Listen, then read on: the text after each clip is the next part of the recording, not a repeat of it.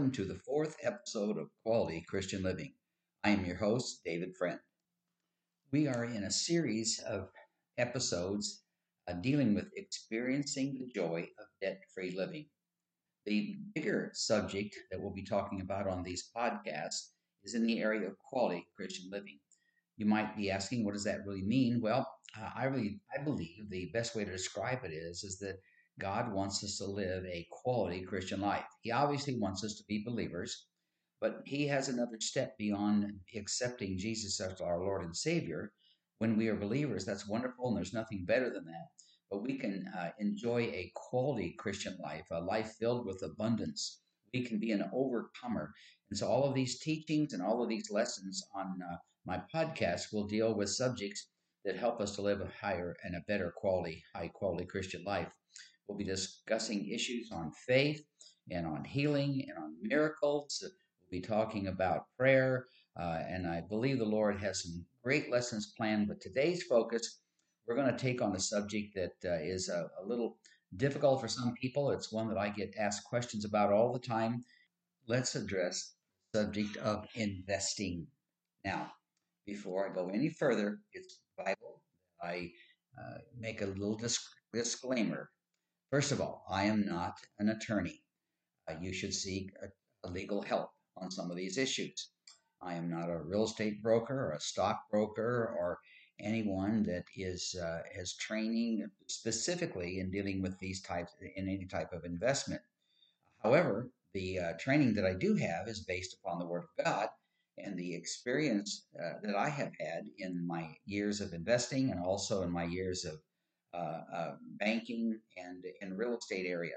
So uh, we're going to take this on, but without approaching, without consulting in the Word of God, I think we're going to waste our time. So let's turn to the book of Proverbs and let's hear what uh, what uh, Solomon had to say about wisdom uh, in things like making decisions or in investing. The first scripture to look at, I believe, is found in the, the New Living Translation, in Proverbs chapter 12, verse 14.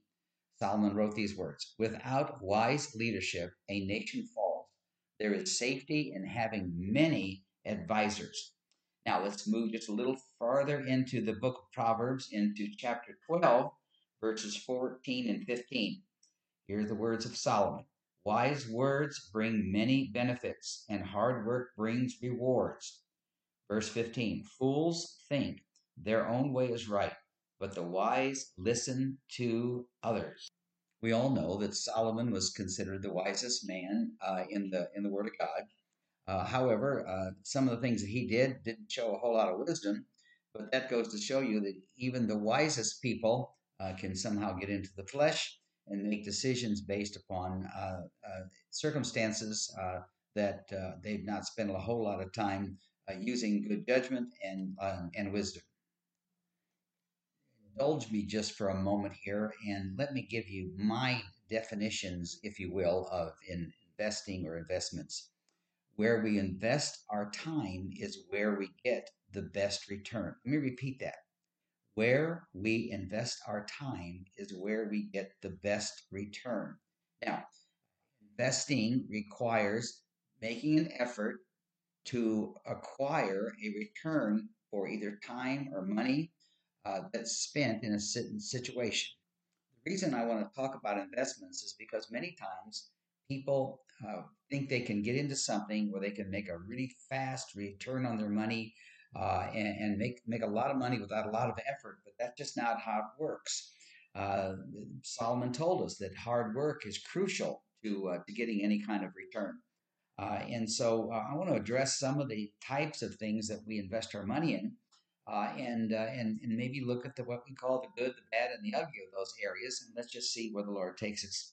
Now, the most uh, or the largest investment that most individuals will make is in the purchase of their home, their primary residence. And so, a lot of work and effort should be placed into making that decision. Uh, it, currently, uh, in the real estate market uh, all over the country, there seems to be quite a surge in, in values and people are scrambling to sell their homes, uh, and that's wonderful. But then many times they don't realize when they sell their home at an inflated price or a, a large increase in the price that they're going to have to turn around and pay the same thing for whatever they're going to purchase. So we need to be very careful. We need to get wisdom. We need to get a good broker. We need to possibly speak to uh, some advisors who can help us understand uh, the whole process of of selling a home, of buying another home, uh, and is this a good time to sell or is this a good time to hold? So I can't tell you about that. I can only uh, advise you to be careful with this investment because, as I said, this the investment of a home, a residence, by far the largest invest, investment that most people make during their entire lifetime. I think I'll take a few more minutes and talk about the uh, home purchasing and home decisions. You know, men and women are so different when it comes to purchasing a house. Uh, in all the years that uh, I, I, built homes and I uh, we, we sold them and we've purchased, invested in a lot of uh, homes over the years. Uh, and I've noticed that many times when a man steps into a home, it, he's there with his wife and maybe his realtor. He walks in the front door, he looks around, he says, You know, this looks pretty good. Why don't we buy this one? Now, the wife usually looks at him like, Are you kidding? Because the wife uh, is not going to purchase a home usually on her first impression of what she sees inside the door. Uh, the man's going, I want to get this over with sometimes. I, let's just get a house. It's the right size, it's the right price. Uh, what else is there to be concerned about? But uh, for a woman, uh, she's looking at things usually totally differently. Uh, I know it varies, it's not the same for all women, but most women, when they walk into a house, there's two things that attract them in purchasing a home. One uh, is the, uh, the kitchen. The kitchen is a huge item. And so today, many people are fixing their kitchens up and making them very fancy and up to date, very modern looking. so that'll be attractive to the buyers. The second area that women are concerned about would be the master bedroom or the master bathroom. Because if you know, uh, as well as I know, that we're going to spend more time in those two rooms than any other place in the house. So, uh, in purchasing a home, before making that big investment in a house, uh, sit down couples, uh, get a piece of paper out, write down the good and the bad. That's been a rule of thumb for my wife and I is that when we've gone home shopping for ourselves, uh, we get a piece of paper, we draw a line down the middle, we put good on one side, bad on the other side. All the goods are things like the things we like, the kitchen, maybe the bathrooms, maybe the master bedroom. Uh, I'll put on, I like the garage. Uh, but then we've got to put the bad things like it's close to power lines, or maybe there's uh, too much traffic on the street uh, in front of the house, or uh, but we need to evaluate it. You know, it's not something we should make a decision on in the first five minutes in walking into a home. So be careful on spending time on this because so many people have purchased homes where they thought it was a blessing, they thought it was what they wanted, and two or three, four months later, they're realizing it does not have what they need. Uh, it doesn't have all the things that are important to them. So let's take time, let's use wisdom, let's get counsel. And when we go about making that decision, we'll know, first of all, I left out the most important thing is pray about it and make sure that uh, you're at peace because when we're trying to make a decision like that, God speaks to us in peace in a way that we can make a decision. It may not be clear in our own mind, but we have peace in our spirit, in our heart that this is the right way to go. So, uh, happy house hunting, and let's move on to the next subject. I want to address something that's really important for families and for individuals. As a pastor for 20 years, I've counseled a number of people who have challenges uh, financially with other individuals. Uh, so let me give you what I call the nevers of investing. Uh, never invest money that you cannot afford to lose. Now, some people think that's terrible advice, but think about it. If you're going to make an investment in something, then uh, you've got to be careful to understand that maybe that investment will be poor or could turn out badly and you would lose it all. So we need to approach that type of situation knowing that this investment could cause us to lose money. Uh, investments are not always positive, as we all know, uh, but it's important that we understand that investing funds uh, has to be something that uh, we're not going to be desperate with if we wind up uh, losing in that particular situation. Another never has to do with I, I and I feel very strong about this one also. Uh, never loan money to a friend or a relative unless you can afford to lose. Now, uh, that is uh, something that is vital to our Christian walk and to having peace in the family. Um, there are hundreds of times that I have counseled individuals who are in the midst of a financial battle between members of their own family or a friend where a situation went sour and now the friendship is destroyed. And the devil wants to use whatever he can to destroy our relationships with with the Lord and our relationships with our family and our friends and our relatives. So uh, let, me give you an example of something that I wound up involved with many, many years ago. Uh, there was a gentleman that I knew, uh, had known for a number of years, and we were uh, discussing at lunch one day about possibly purchasing uh, something, a property, uh, and we would each put up a certain amount of money. And so what we did, we, we prayed about it and we bought this property and our friendship was more important to me than, than the investment was. Uh, but then time went by and we, we purchased the property, but we couldn't sell it. Uh, the market turned uh, very bad, values dropped, and we just didn't seem to have any success at selling the property. So one day he uh, came to me and he said, Well, um, let's, uh, we need to discuss this property because I really need to get my money back out of it.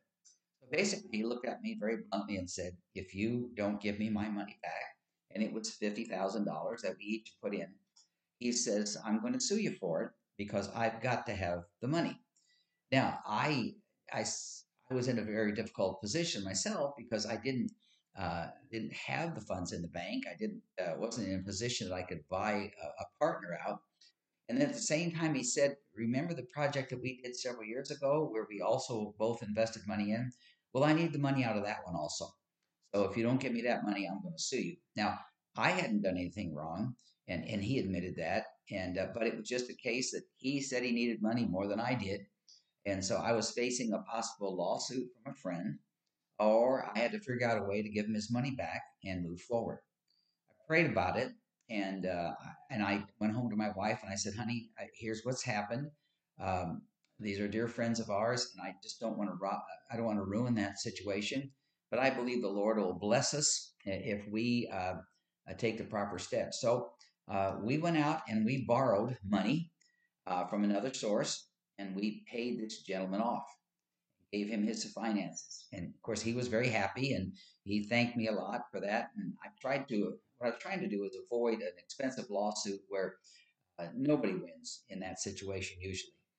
So, anyways, time went on, and I now have this one loan. I have two properties. I've got money uh, that uh, invested, and things are getting a little tough getting a little tight.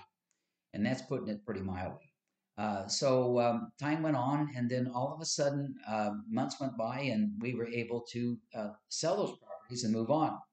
Well, I went into a restaurant um, maybe a couple months after everything had settled and the properties had sold and was over, and I rented this gentleman um, that I have known for so long, and he looked at me and he said, um, "I just wondered, kind of, kind of wondering how you're doing." He says, uh, "You got stuck with those properties." you're probably hurting pretty bad. And he said, I, I just, uh, he didn't say, I'm sorry. He didn't say, uh, forgive me or anything. He just simply said, and I guess you're probably having a pretty good, a pretty difficult time with it.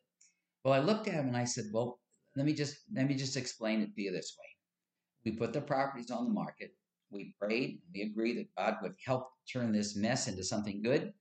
Uh, uh we believed in in uh, scripture that says calling forth those things that are not as though they are. So we called forth a blessing. We called forth a, a buyer to buy those properties.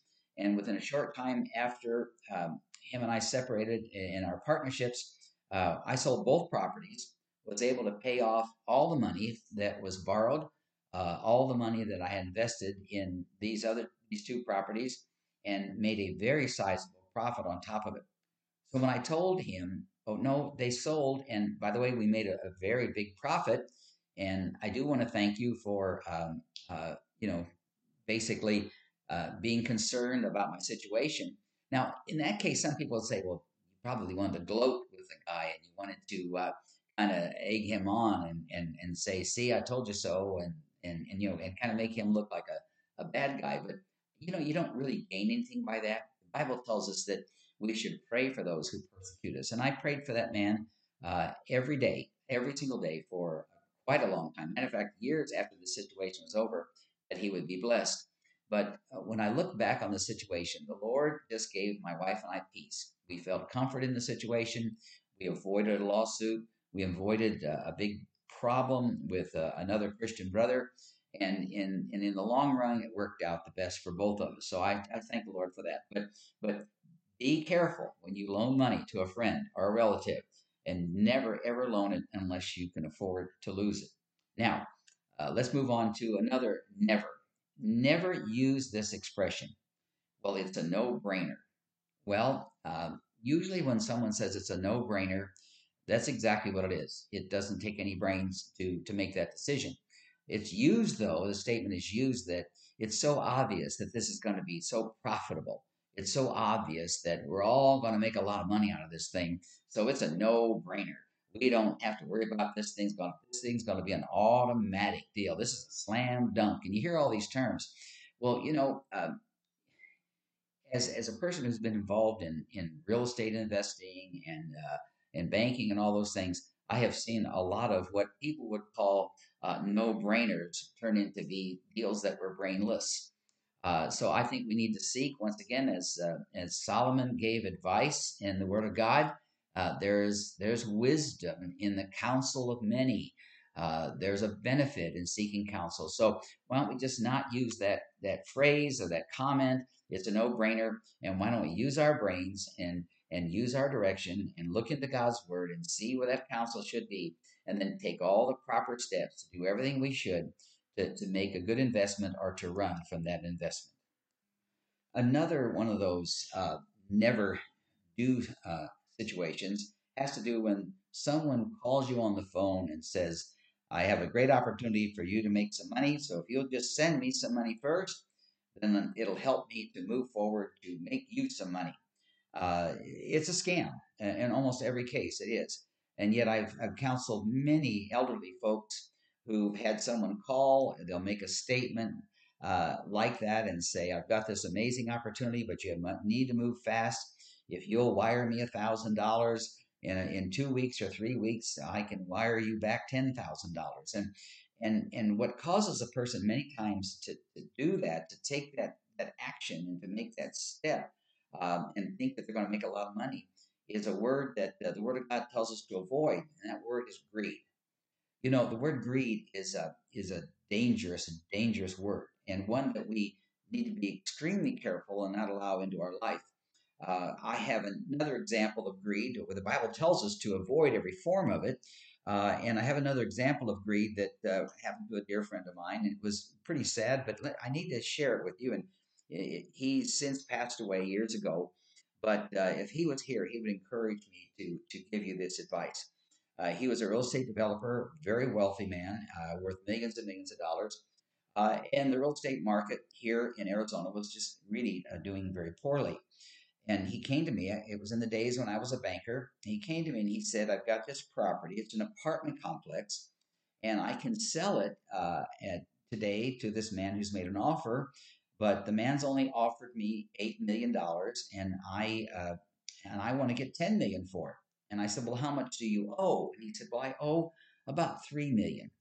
So I just looked at him and I said, Well, you know, I kind of have a philosophy that is a profit is a good thing, even if it's a small profit. A profit is certainly better than a loss. So I advised him, I said, Why don't you go ahead and sell it and and move on and be thankful for the for the profit? Well, he didn't like my advice and he moved on. And so then months went by and he came back again. He said, I'm not sure I know what to do now. I've got another offer. Remember, the first one was eight, and the second offer came in at six.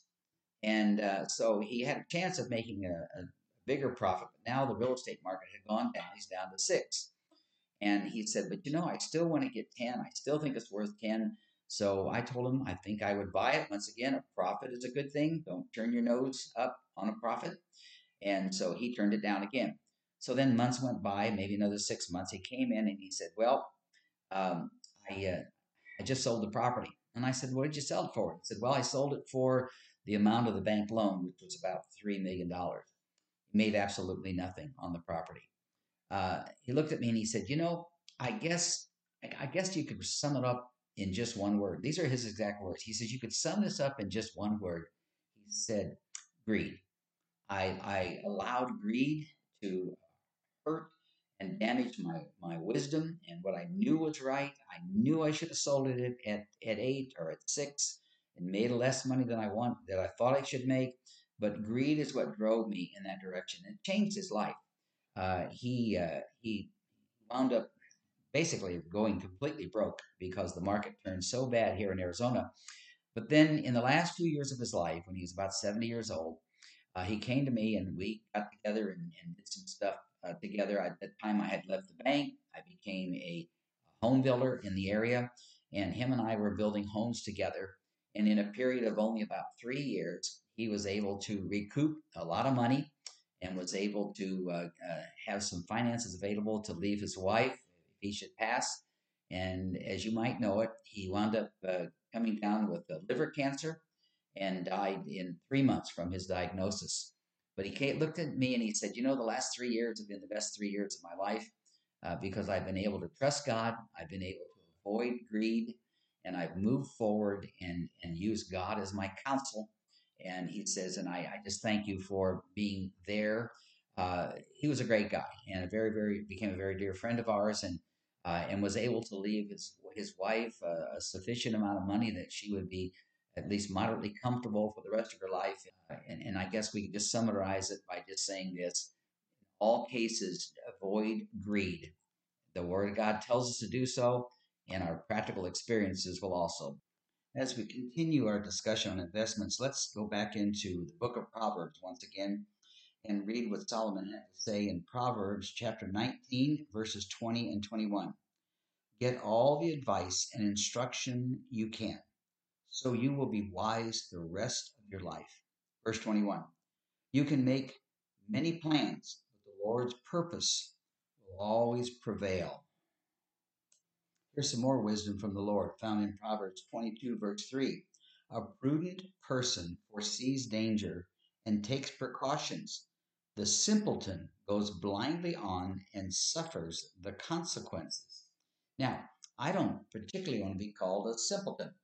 But that's what it says in the New Living Translation that we are literally a simpleton if we don't foresee danger and take precautions.